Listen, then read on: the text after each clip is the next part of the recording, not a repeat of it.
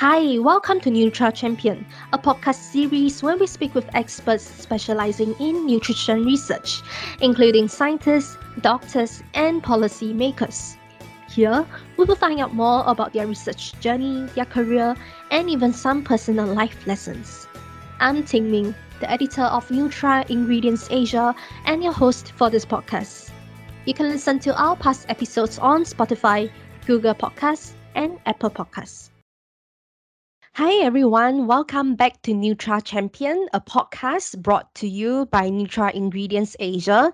So it is now November, towards the end of the year already, and I'm honored to be joined by our very first guest from Indonesia, Dr. Luciana Sutanto, the president of Indonesian Nutrition Association, on this podcast. Dr. Luciana is a clinical nutrition specialist by profession at the Mitra Kemayoran Hospital, and she is also a lecturer at the Krida Wacana Christian University and a part-time lecturer at the Diponegoro University. So, Dr. Luciana, you might not know this, but so far uh, we have guests from Malaysia, from Thailand, Philippines, Singapore, from the Southeast Asia region for this podcast, and, and you are our first guest from Indonesia. So I'm really looking forward to speaking with you to learn from you about the health and nutrition scene in Indonesia. Yeah, so so how have you been? How's everything for, for you at the moment? Mm. Thank you.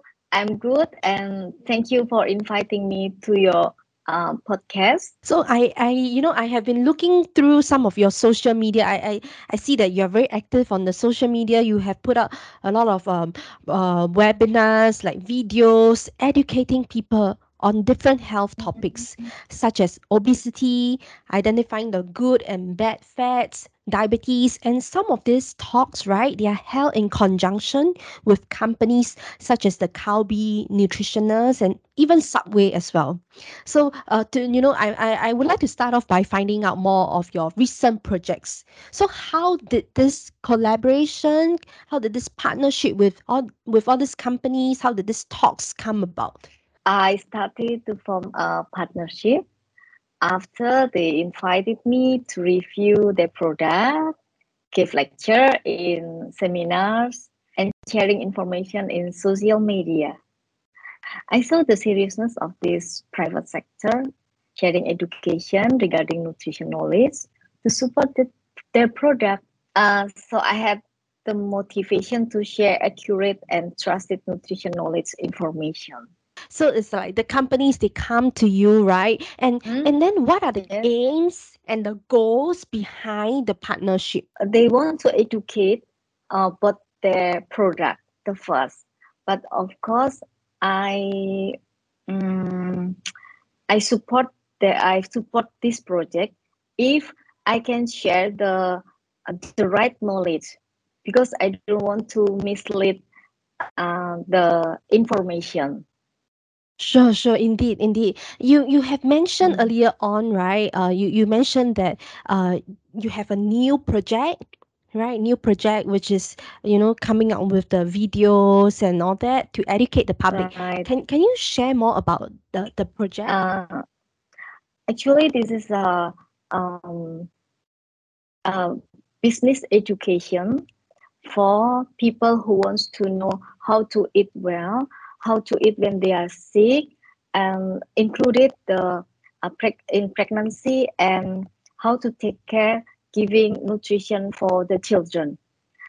And this uh, this project is uh, giving consultation in one team, me, uh, me and my friend, clinical nutrition doctor, and uh, dietitian, and also the nurse. We uh, not only give education like meal plan and uh, educate how to choose the food and how how to eat well.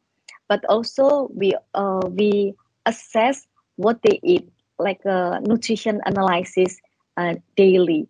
And then we give report give we give report uh, how they eat in a week. And we give report after the uh, the project is finished I see, I see. So this is to help people to eat better, right? When did you all launch this business? Uh, since pandemic, because at that time, uh, I worried to go to hospital, and also in hospital there are so many people sick, and they limited the people who come, and also patients don't didn't go to hospital easily. Yeah, they also afraid of the uh, infection uh, spread uh, spreading infection. So the patient no need to go to hospital, but we, we serve uh, online. Yes, yes. So the uh patients they can come online to consult you all on some of the meal Mm. plans, diet plans, right? Right. Mm, mm. And then at the same time, you all also have uh, short videos like to educate people on the meals, right? This is like for the general public. They can watch it on uh, Instagram.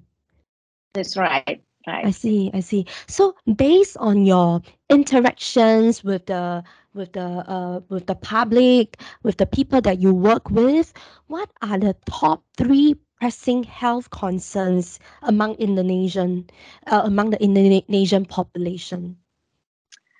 Yes. Um. Actually, um, government stated there are four nutritional problems: lack of energy and protein intake, iodine deficiency disorders, anemia, and vitamin E deficiency. But I have additional concern obesity and nutrition hoax because uh, obesity has a big impact on metabolic disease and not only appearance and psychological problems, but uh, obesity hit all ages. And nowadays, uh, especially also in Indonesia, yeah, uh, started to uh, people started to think obesity is normal. This is due to the increasing prevalence of obesity. Um, that's why I'm trying to share knowledge about obesity and how to avoid it. I also have growing concerns in the num- numerous hoax posted on the internet. And my aim is to oppose the fake information with more accurate and scientific data. Wow, once one statement that you mentioned just now hit me. You said that, you know, people think that obesity is normal because so many people are obese. Yes. Wow. Um, in uh, around 35 more percent uh, in Indonesia, overweight and obesity, the prevalence. And in women, uh, 45 percent. So you can imagine one, if there is two uh, girls meet, one is overweight or obesity. Wow, this is quite a serious, uh, serious situation, right? So, uh, why why is this the case? You know, like what could have led to this kind of situation?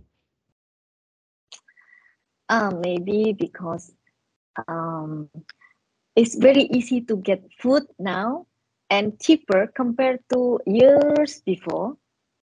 And uh, low activity, especially during pandemic, everybody have to be at home, but uh, they don't realize that at home means that they have to do sport or uh, increase their activity, physical activity. But they stay at home, rest and sit and watch TV and uh, less active, less physical activity. But um, among of uh, uh, among of those uh, things, maybe the most important is about knowledge and education about uh, health and uh, especially obesity and uh, eating habit. Indeed, it starts from the diet, starts from what we put in our uh in yes. our meals in our diet every day, Mhm. right? Yeah. So um, uh, what do you think could be done? Uh, you know, from the industry or from the policy makers or from nutrition research to address this kind of concerns? the experts uh, give information in social media and also government also already uh, publish the infographic because infographic is easier to be caught by uh, public yeah and also the uh, company also have to follow the rule uh, how they uh, how they uh, do the marketing One of the things that you mentioned is about fake information online.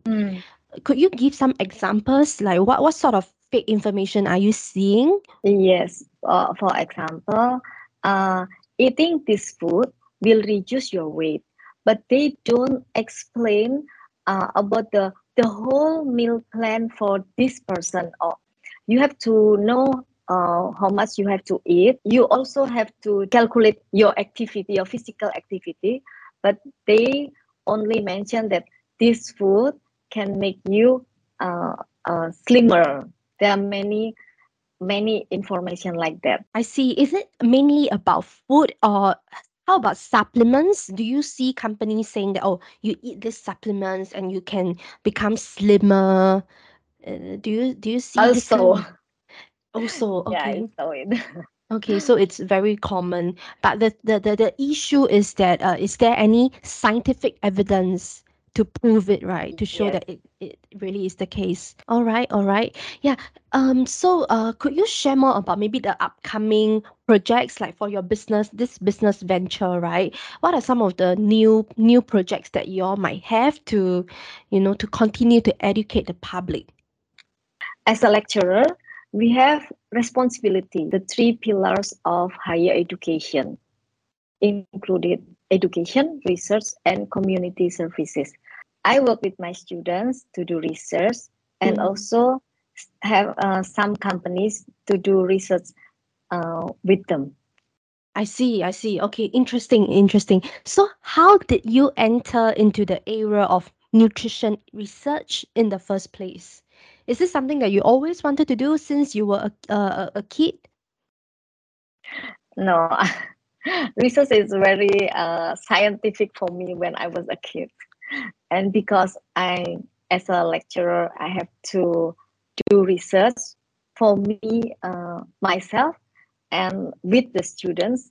So I started to interest, uh, interested in uh, research. And this is very good because I hope I can uh, support the science uh, with uh, the research that we we do. Uh, even though the research is not always sophisticated, but some uh, uh, simple research will give the information for for people and for community. Based on your experience, do you think that clinical nutrition is a well supported field in Indonesia? And what, what are some of the challenges that you have uh, come across? in all my years as a clinical nutrition doctor, I have faced uh, numerous challenges. For example, when I take care of patients or people who are reluctant in accepting the right uh, nutrition knowledge and are interested and engulfed in the fake and unreliable information on the internet. So it's about the communication. Sometimes the patients they they can be quite stubborn. They can be quite stubborn. Yeah. Mm, okay. because they got information, wrong information first before meet the doctor. Yes, indeed, indeed. Okay, so uh, what are some examples of like the common wrong information that they have? When I say that um, eating regularly is good for your blood glucose and your uh, stomach, they say that oh, I want to skip some food because I I want to reduce the calorie intake, and it's not easy to tell them the right thing is you have to eat properly. It's not easy to persuade. I think because it, it to them, right, it doesn't make sense. They will think that the lesser I eat, the slimmer I can Right. become. Yes. Yeah. actually the metabolism uh, doesn't go like that we also in ina indonesian nutrition association we have um, an annual meeting, international uh, seminar.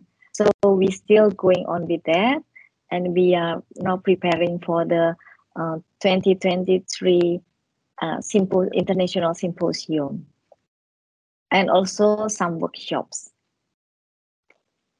interesting interesting yes this is um the the international symposium and it's to help people to come together to is it to interact Mhm. to exchange their ideas yes Mm. but uh but these years we only uh, we only ha- held for uh, online but next year we we will start to make uh, offline. So people can come and meet each other and share the knowledge of nutrition. I see. And we have a lot of uh, international or overseas uh, speakers from uh, many countries. From america from the um, spain malaysia also. We also have from australia yeah and they came every year to support this meeting. You know you have a lot of different responsibilities. Like you know during the introduction we already know that you you teach and you also work in the hospital as the uh, clinical nutritionist specialist. And actually in fact you are also uh, part of the commissioner board member of your uh, of this gladio mothers and child's hospital which is actually a family business right? Uh, could you share how do you juggle between the different responsibilities? Because you know the, the places that you work at some of them are at jakarta some of them are at uh, central java. So how how do you uh, juggle your responsibilities? Yes i was the, the ceo but now i'm a corporate commissioner board member of the of gladiola mothers and child hospital. Yeah i find myself less busy so the juggle between my commitment are not too heavy like before. Mm, my abundance of free time can be due to the fact that I have been incorporated with a very excellent team, whom I found to be very resourceful, extremely cooperative, and very hardworking. I owe my gratitude to my team for supporting and helping me in my work. Indeed, Yeah. indeed. And you also run the World Nutrition Journal. You are the editor in chief of this journal, right? So Mhm. I think this is a uh, I think this is a bi biannual like uh you all will publish uh the journals every six months, is it? Yes. Uh, the Mm. journal is under uh, INA. Mm. I just uh, I just be the editor in chief not very long ago because my senior passed away. Yeah. Then uh, we and it's going well because the team uh, is also very good. Yeah, thank you very much for taking the time uh, to speak with me on this podcast. You know, to you know, through this podcast, I get to know more about the top health concerns in in Indonesia. You know, like obesity is really one of the one of the pressing issues, right? Like you mentioned, one one in two women they are obese. This is really a very uh serious issue. I, I guess you have a lot of work to do as well to to educate the public, right? Also, thank you, Tingmin, for inviting me to this uh, podcast. To like this podcast, you can subscribe to Nutra Champion on Spotify, Google Podcasts, and Apple Podcasts. You can also head to nutraingredients-asia.com for more content and news on the nutrition industry.